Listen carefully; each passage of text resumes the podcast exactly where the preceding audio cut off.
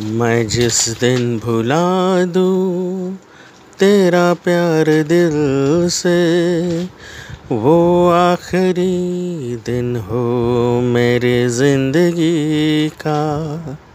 अरे अरे अरे घाबरू नका घाबरू नका मी गाणं नाही म्हणणार. पण आजच्या पॉडकास्टची सुरुवात ह्या अशा गाण्यानेच करावी असं वाटलं आणि म्हणून केली. नमस्कार मी धनंजय कुलकर्णी. आजच्या दहा मार्चच्या एपिसोडमध्ये आपले स्वागत आहे.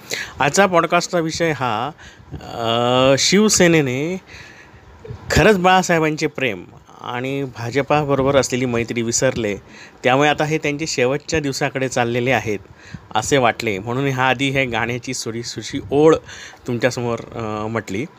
असो पण शिवसेनेने आणखीन किती शेण खायचे? आणखीन किती स्वतःची निंदा नालस्ती करून घ्यायची? किंवा आणखीन किती नाचक्की करून घ्यायची देशपातळीवर हे आता त्यांनी त्यांचंच ठरवून घेतलं पाहिजे.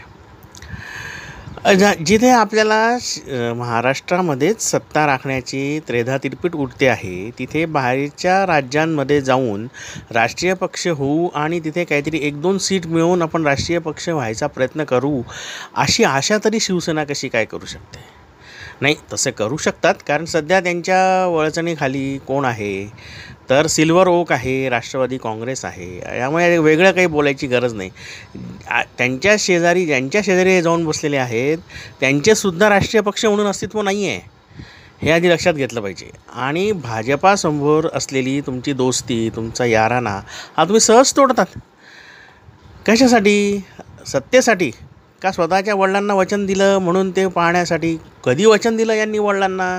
कोणी पाहिलं? काय पाहिलं? याच्यावर अनेक प्रकारचे राजकीय तज्ज्ञ बोलून गेले असतील. त्यामुळे माझ्यासारख्या पामानाने त्यावर विषयात न बोललेलं बरं. पण एकूणच शिवसेनेने स्वतःच्या एकंदरीत असलेला औरा जो आहे जो तो आता विसरला आहे आणि याला खतपाणी कोण घालतं आहे तर ज्यांची लिहिते संपादक म्हणून ख्याती होती. आता वैश्विक प्रवक्ते म्हणून ख्याती झालेली आहे. अशा माणूस रोज काही ना काही बोलून स्वतःची निंदा नालस्ती तर करतोच आहे आणि पक्षाची सुद्धा निंदा नालस्ती करतो आहे मला ह्या विषयावर जास्त पडायचं नाही ते सर्वात मोठे आहेत ज्येष्ठ आहेत आणि सर्वात महत्त्वाचे म्हणजे आमच्या बिरादरीतले ते होते. म्हणजे आहेत. मी स्वतःला मानत नाही कधी. पण पत्रकार ह्या बिरादरीतल्या एका ज्येष्ठ माणसांपैकी एक लिहिता संपादक म्हणून ज्यांची ओळख आहे अशा संजय राऊत साहेबांनी आता कुठेतरी थांबलं पाहिजे. झालं गेलं गंगेला मिळालं मी माफी मागतो आणि आपण परत आपली सत्ता सेना भाजपाची सोबत सुरू करू असंही नाही म्हणायचं मला.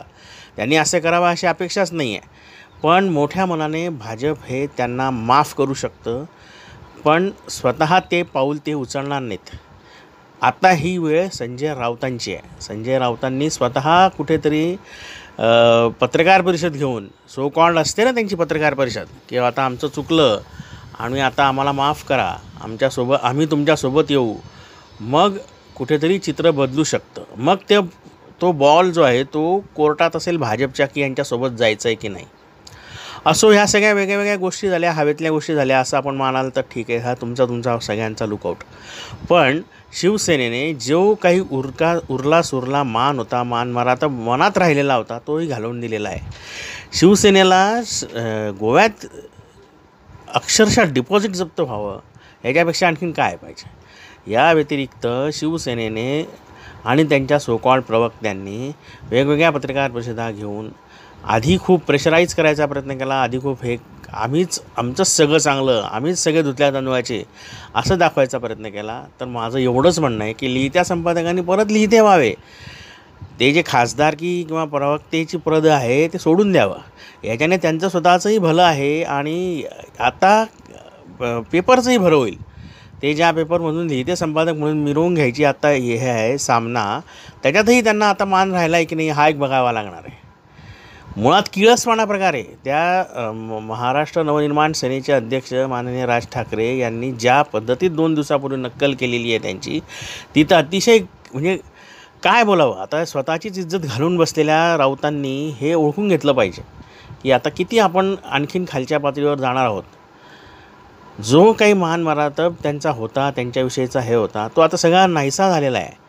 फेसबुक सोशल मीडिया इतर इतर इतर इतर इतर कितीही सोशल मीडिया असो त्यावर त्यांच्याविषयी काय काय लिहिलं जातं आहे काय काय व्यंगचित्र केलं जाते काय काय नकला केल्या जातात काय काय शिव्या दिल्या जात आहेत हे तरी निदान ते पाहतायत की नाही मला म्हणजे आश्चर्य वाटतं.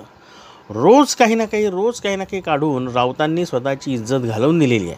आता निदान ह्या पाच राज्यातील आपल्या निवडणुकांमध्ये आपण किती हारलो याचं तरी आ आता मूल्यांकन करायची गरज आहे. आत्मभान आणण्याची गरज आहे असं आपण म्हटलं तरी चालेल.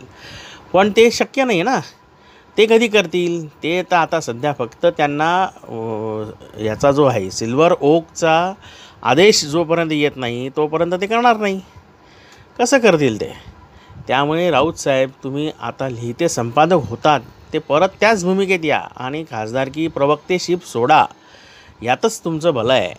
असं माझ्यासारख्या तुमच्या एका सामान्य चाहत्याला वाटतं हो. एका कुठेतरी एक आदर्श वाटाणा संपादक होता त्याच्याविषयी सु वाटतं म्हणून बोललो. यावर आपली मर्जी. इथे थांबतो. धन्यवाद.